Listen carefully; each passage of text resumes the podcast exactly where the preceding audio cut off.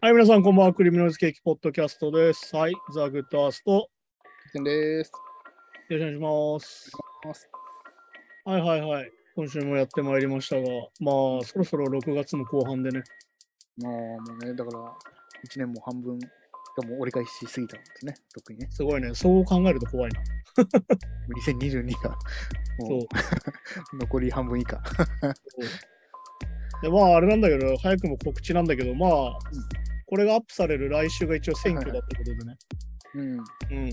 その参議院選挙だっていうんで、まあ、前回と同じで、ちょっと選挙についてだけ話す、ポッドキャストの会をやろうかなと思ってるんで、はいはい。まあだから、俺たちの基本姿勢はみんなで選挙に行こうっていう話をしたいわけで、別になんかどこどこに入れろみたいな思想の話は特に、まあうんもともとどっちかっていうのはあるんだけど、ううんん。そういう話を一応していこうかなと思うんでね。うん、まあ逆に言うと僕らうんみたいのって言っちゃあれですけど、こうね、意外と選挙に行かない層の人の方が、その、あの選挙に行った方がいいというか、生活にね。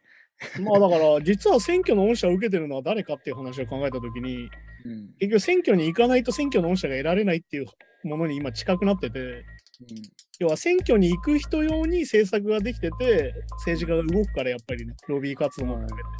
うん。ってなると、やっぱり投票率がそもそも上がれば、この状況が変わるんじゃないかっていうふうに、ある意味思うしかないんだよね。やっぱり急にさ、なんか魔法使いとか英雄が出てきて、この社会を変えてやるみたいな革命が起こるっていう発想はもう正直厳しいじゃん。発想しづらいから。ほぼないですよね。うん、ってなった時に、じゃあなんで選挙に行かないのかっていうのと同時に、選挙に行ったら何がもらえるのかみたいなことも考えると、うんうん、いいんじゃないかなってことを考えようかなっていう感じで、一応なんか、なんだろう、僕たち学のない音楽家だろうがなんだろうが、ちゃんと選挙には行った方がいいぞっていうことなんで、むしろそういう人こそ、僕,、まあ、僕僕の立場から言わ言うとね、うん、まあそうだと思うよ。だからやっぱこういう、うん。僕も今までこうなんかそんなに選挙とか政治って言うてもあんま関係ないのかなと思ってたところだったんですけど、今までね、もう結構 30, 30超えちゃってるんですけど、うん、最近になってこういろいろね、こうまあ、でもああーさんとかで喋ってて、うん。いろいろちょっとこう、もう恥ずかしながら最近関心持つようになってきて、いや、まあいいだ大事だと思うし、別に遅いことはないからね。そうそうね、そうするとけ結構やっぱ意外とね、意外とというか、むしろ生活に直結してるというか、うん、だから要はよく言うけど何を得てるか自分たちがその政治のおかげで何を得てるかとうん何を失ってるのかっていうのはやっぱ考えた時にやっぱトレードオフだからいろんなものがね。うん、って考えた時にやっぱ分かりやすくなるっていうか見えてくんじゃないかなと思うしね。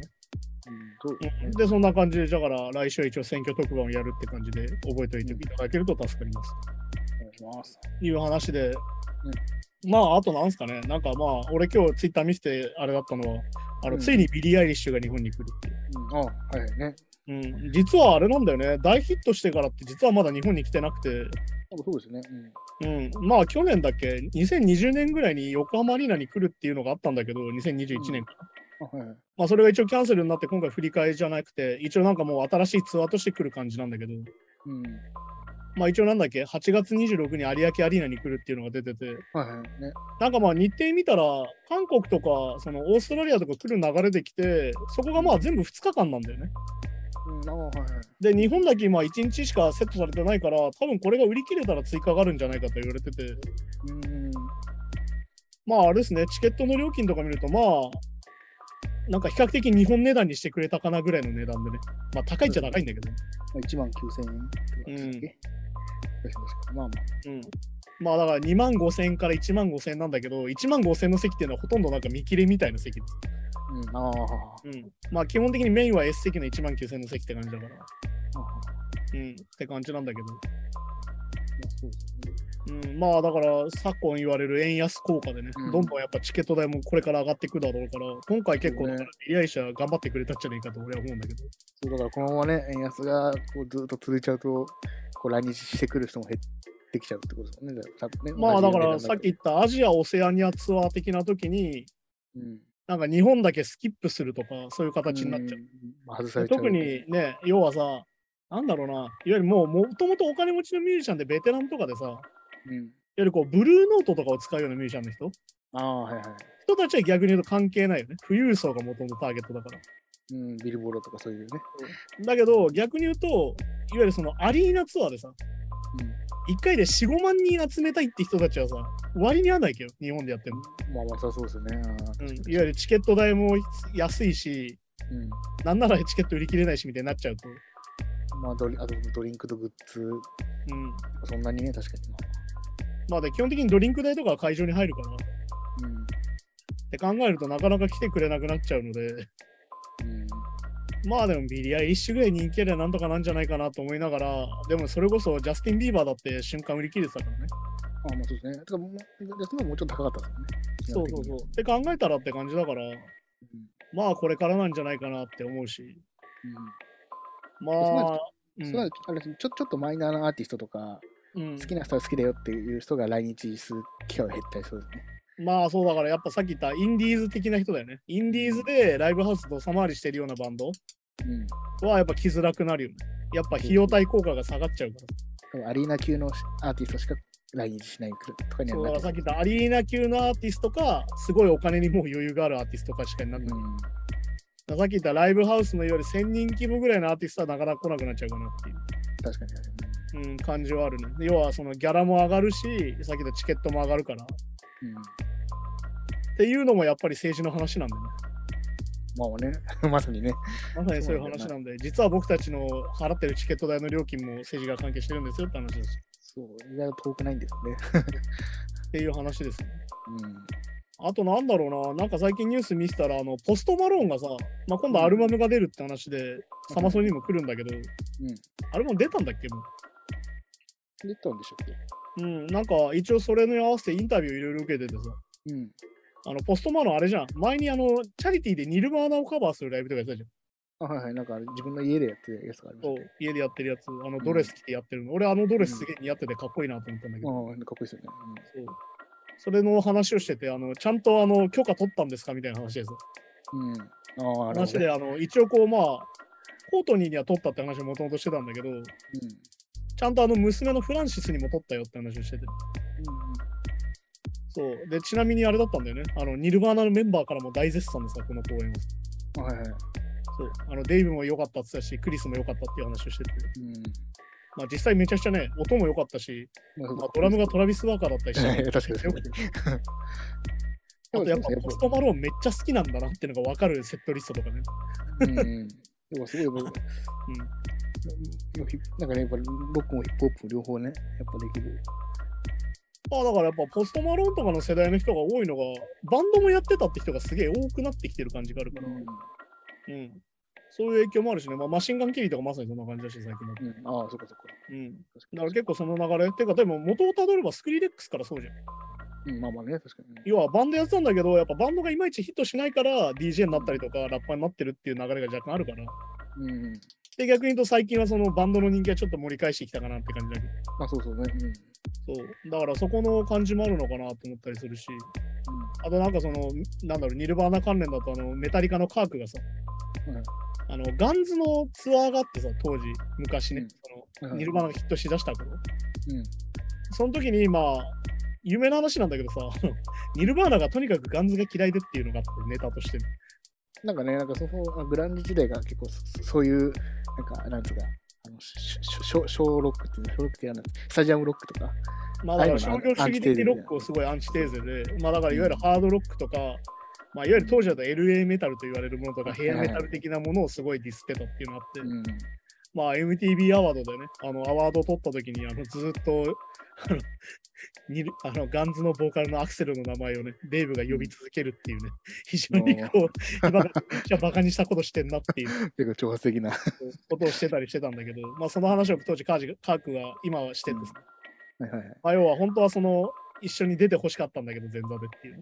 うん。うん。まあそれが実現しなくてって話です。ほほほまあ結果あれなんだよね。ガンズの前座で言うと、この中で出てくるのはフェイスノーモアもそうなんだけど、あの実はナインインチネイルズも結構そのブレイクのアクセントとして、うんガンズの前座をやってブレイクしたっていう実は流れでもあるんだよね。そうそういう実は時系列があって、いや結構その、いわゆるフックアップシステムっていうのはまあ昔からあってさ、いわうん。ゆるガンズの前座をやるとこれのネクストアーティストだみたいなの結構あったわけど、まあ、そうそうそうそういう。いわゆるその事務所にも入れるっていうか、プロモーターもつくしって話になってる。うん。うん。だからそれが一応ナインインチネイルズだったり、フェイスノーモアだったりしたんだけど、当時ニルバーナがやってほしかったんだけど断られたって話をカートがしてて。うんまあまあ、だからカートのメンタリティを考えたら、それはガンズ的なものはそれは嫌いなんだろうけどっていうね。まあまあまあ。まあでもね、実はね、そのガンズだってアクセル・ローズのね、精神的なメンタリティの話をしてると、うんこの人実はめちゃくちゃカートゴン的なメンタリティなんじゃないかってああ、なるほど。まあそうかもしれない。確かにね。そうだ当時の売り方がそうじゃなかっただけでさ。うん。まあだからよく言うんだけど、その陽キャ陽キャって言うけど全然陽キャじゃないみたいなさ。まあそうですよね。なんかね そうハードロックの人って結構そういう人意外と多いですよね。売れてる人って意外とね。うん、まあだからね、そのなんだろう。あ のこれもさ、いわゆるなんだろう、いわゆるブック的なさ、うん。いわゆるこう、ポーズ的な話でもあってさ。うん。まあだからそのニューメタルが出てきたときに、コーンがさ、俺たちはニルバーナなんて全然聞かねえぜって言ってるけど、どう考えても聞いてるだろうってジャンルだったりするっていうさ。はいはいはいはい。いわゆるそのカウンターで出てきた人たちってどうそういうポーズを取りがちってのはあるんだよね、やっぱり。うん。うん。てか絶対聞いてはいるし、なんならコピーもしてるでしょみたいな世代だから考えたら。まあまあ、いや、そうそうそう。確かにまあそういうのだったりするっていうのはあってね、なんかまあ、ここに来てやっぱずーっと、なんだろう、そのさっき言ったポストマローンだったりそうだけど、そのエモラップ的なジャンルに影響を与えたグランジでもあるわけだけど、うん。まあだからそういうメンタリティっていうのは今も引き継がれてるのかなと思うし、まあまあね、確かうん、そういうのもあるしね。あとなんだろうな。あだからニルバーナ関係だとさ、あのスティーブ・アルビニっていうあのエンジニアがいて、はいはいまあ、前もそのウォークの話でね、あの、うんアルビニが自分の過去にやってたことを反省して、はいちゃんとアップデートしなきゃダメだみたいな話をしてたんだけど、うん。あのアルビニがあの週末行われたポーカーワールドシリーズで優勝したっていうん そこも強いんだっていうね。ああ、やっぱ天才なんだなっていうね。うんポーカーもめちゃくちゃ実は強いっていうね。うん。強い。まあだから、ただのエンジニアでもあるんだけど、まあうんミュージシャンでもあって、あとこの人建築士の免許も確か持っててね、うん、あのいわゆるそのスタジオを設計して建てれる免許も確か自分でちゃんと持ってて、そう、そういうのもしててね、すげえこう、まあなんだろうな、まあいわゆるインテリ系の実は人だっていう。うん。うん。まあ、だからなんか、ポーカーフェイスが上手そうな。てかまあ、もともとあの、すげえ気難しそうな人だから、なんかそうそうそうそうそう。ね、確かに確かに。そう、そういうのだったりね。あとまああれだよね、その大物系で言うと、あの、ポーティスヘッドっていうのがいてね。うん。はいはいはい。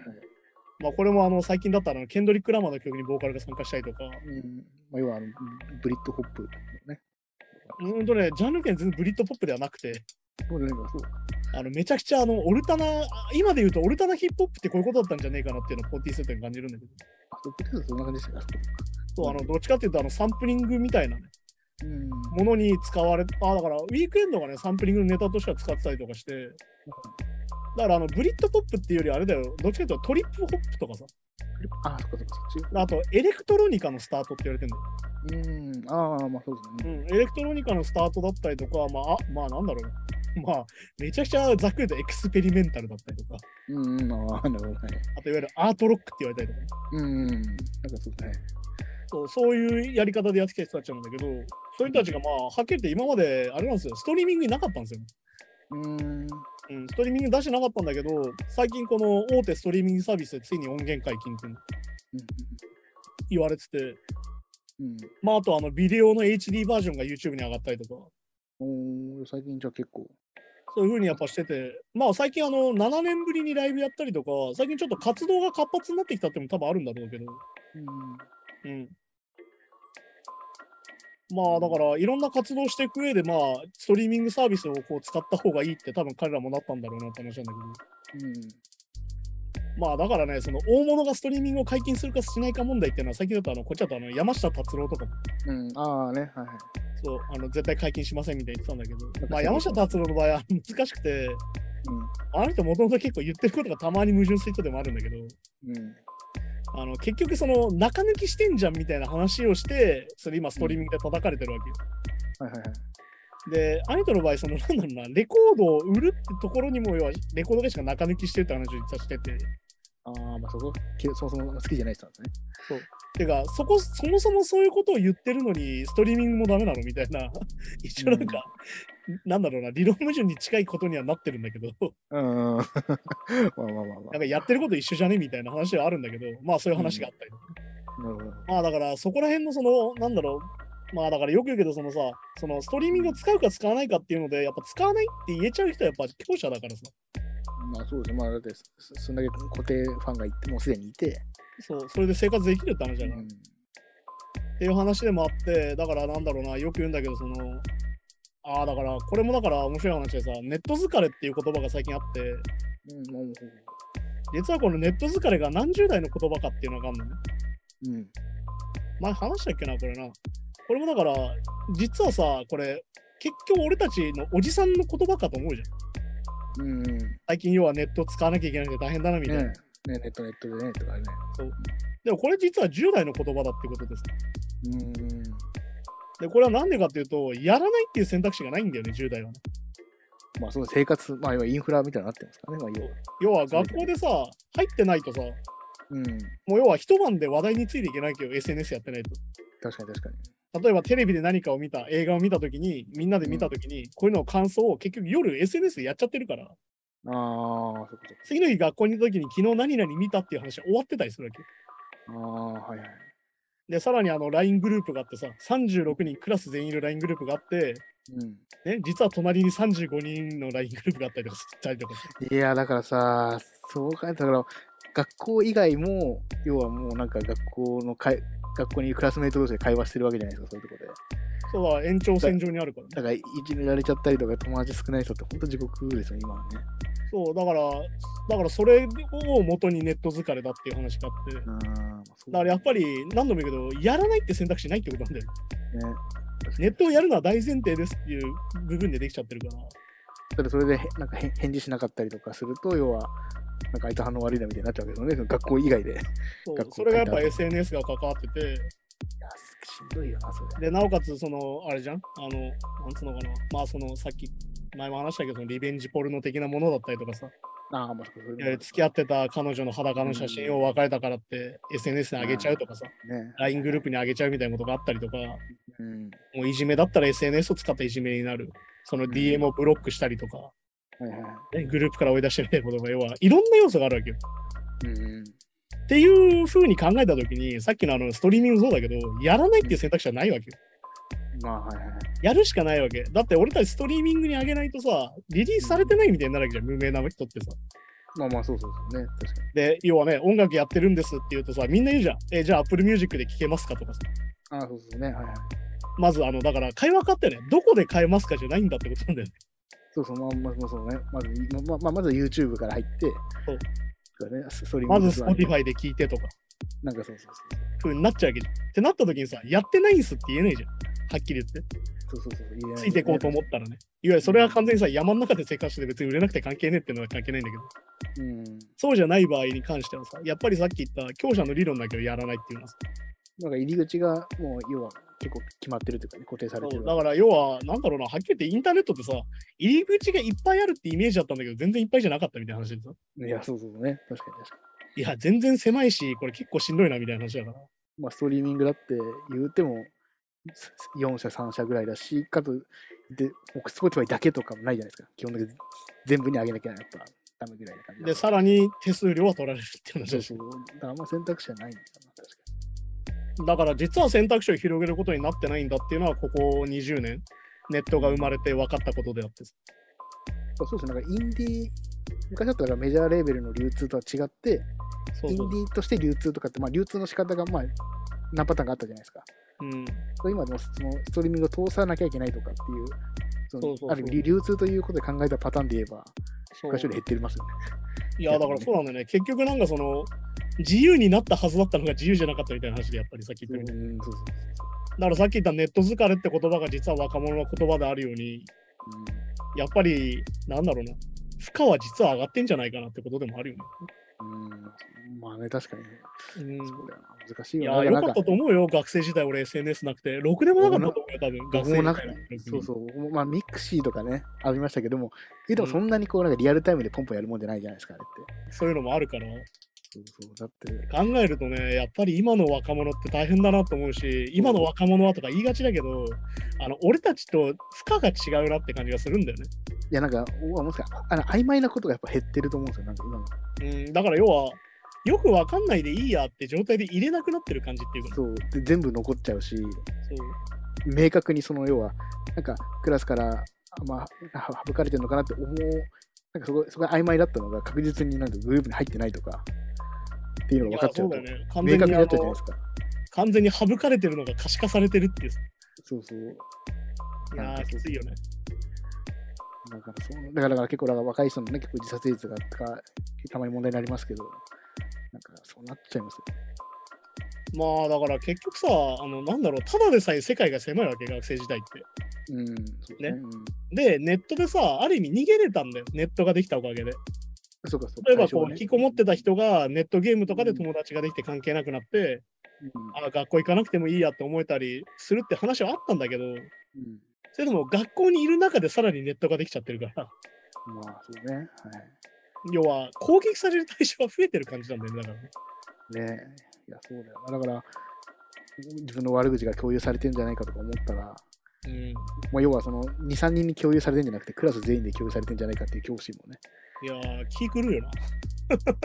いやなんか、なんかわかんないですけど、本当一昔前のいじめでこう、うん悪口書いてると手紙で送るみたいなのあるじゃないですか。なんかこう、隣の人に。いや、まあ、あれれがテキストメッセージで来るよ、多分。もうもう一一瞬でできちゃうわけですよね。いや、だからインスタグラムのストーリーとかさ、1日で消えたりするじゃん。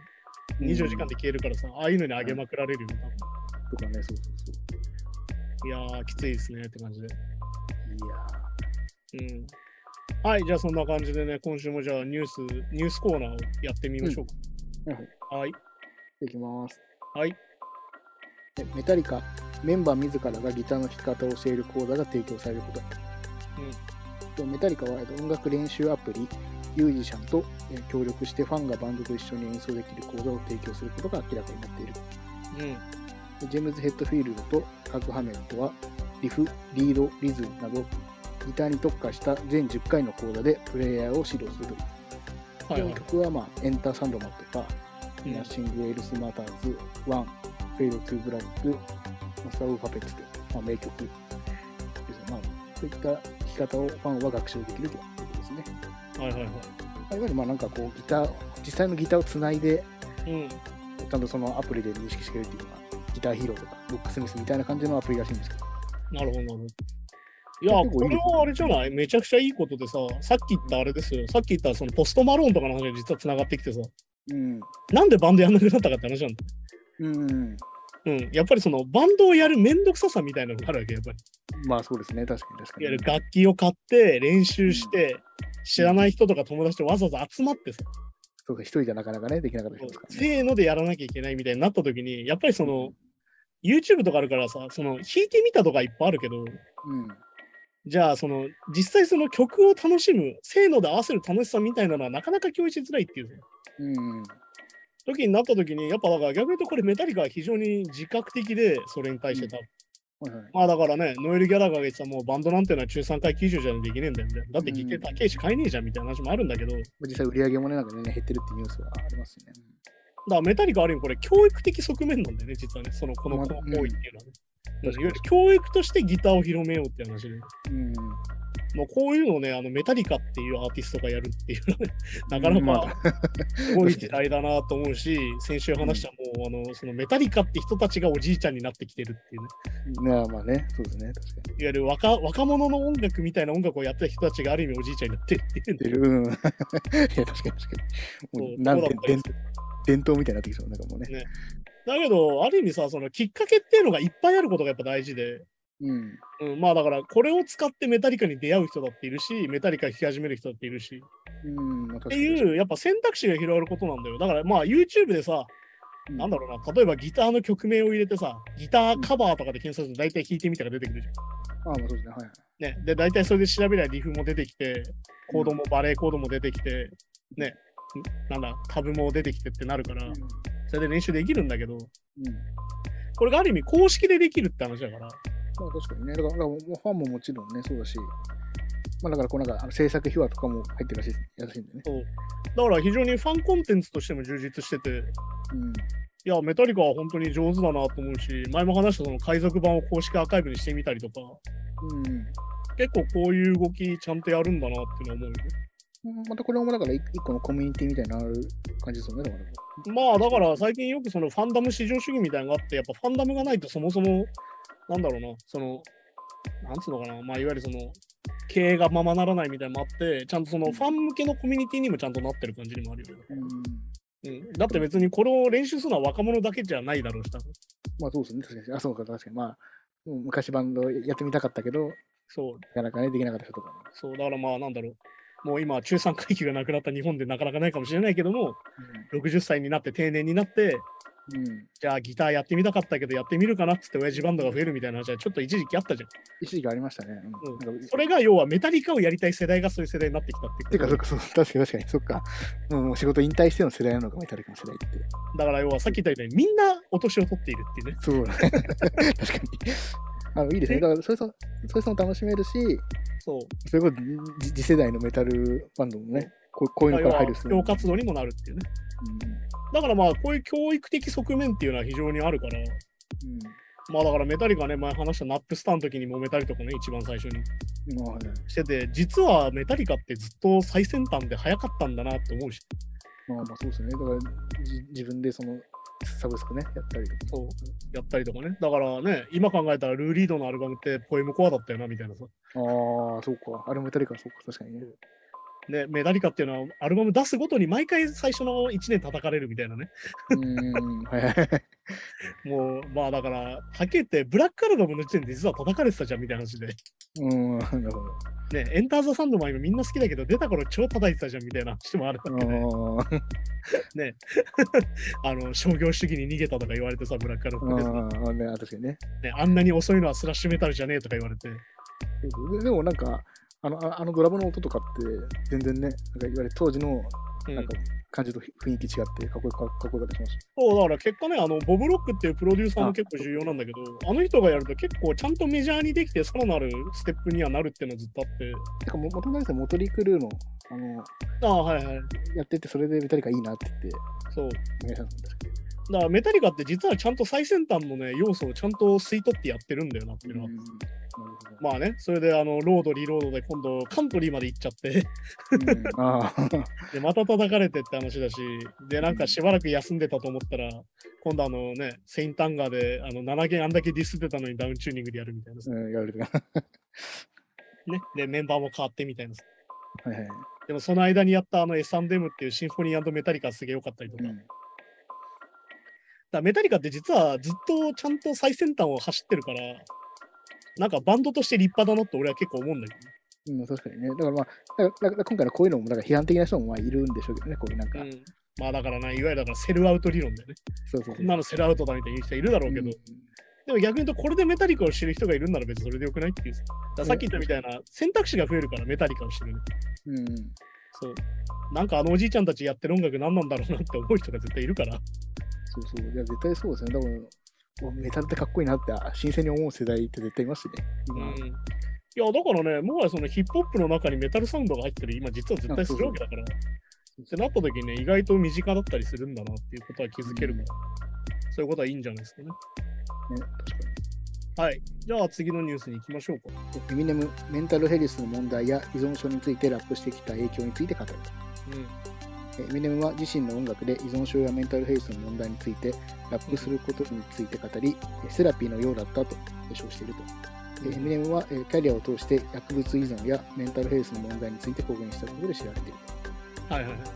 結構ね曲の中で、まあ、いろいろ自分について語っているっていう、ままあ、これは、うん。はいはい。あ、自分について良かったってことですね。まあそうだね。だからこれはさ、結構まあ音楽ずっとある問題で、問題っていうかまあテーマでさ、うん自分のトラウマとかを吐き出すために音楽を使うみたいな。確かにね、結構いろんな、特にラッパーとか多いのかな。なんかこう、ラッ自パー分の過去のこととかを書いてとか。てかまあ歴史をたどればね、あのジョン・レノンのプライマルスクリーム療法とかまさにそういうああこ、そうん、それであのマザーっていう名曲ができてたりするのでね。うんうん。うん、するし、まあラッパーっていうのはやっぱりストーリーテリングっていう能力があるから、その物語を語るっていうね。はいはい。その時にやっぱあのエミネムっていうのは非常にそのストーリーテリングが上手でさ。うん。だからあの、エミネムってだからなんだっけ？第三人格がなんだよ、確かに。あ、なんかね、うん。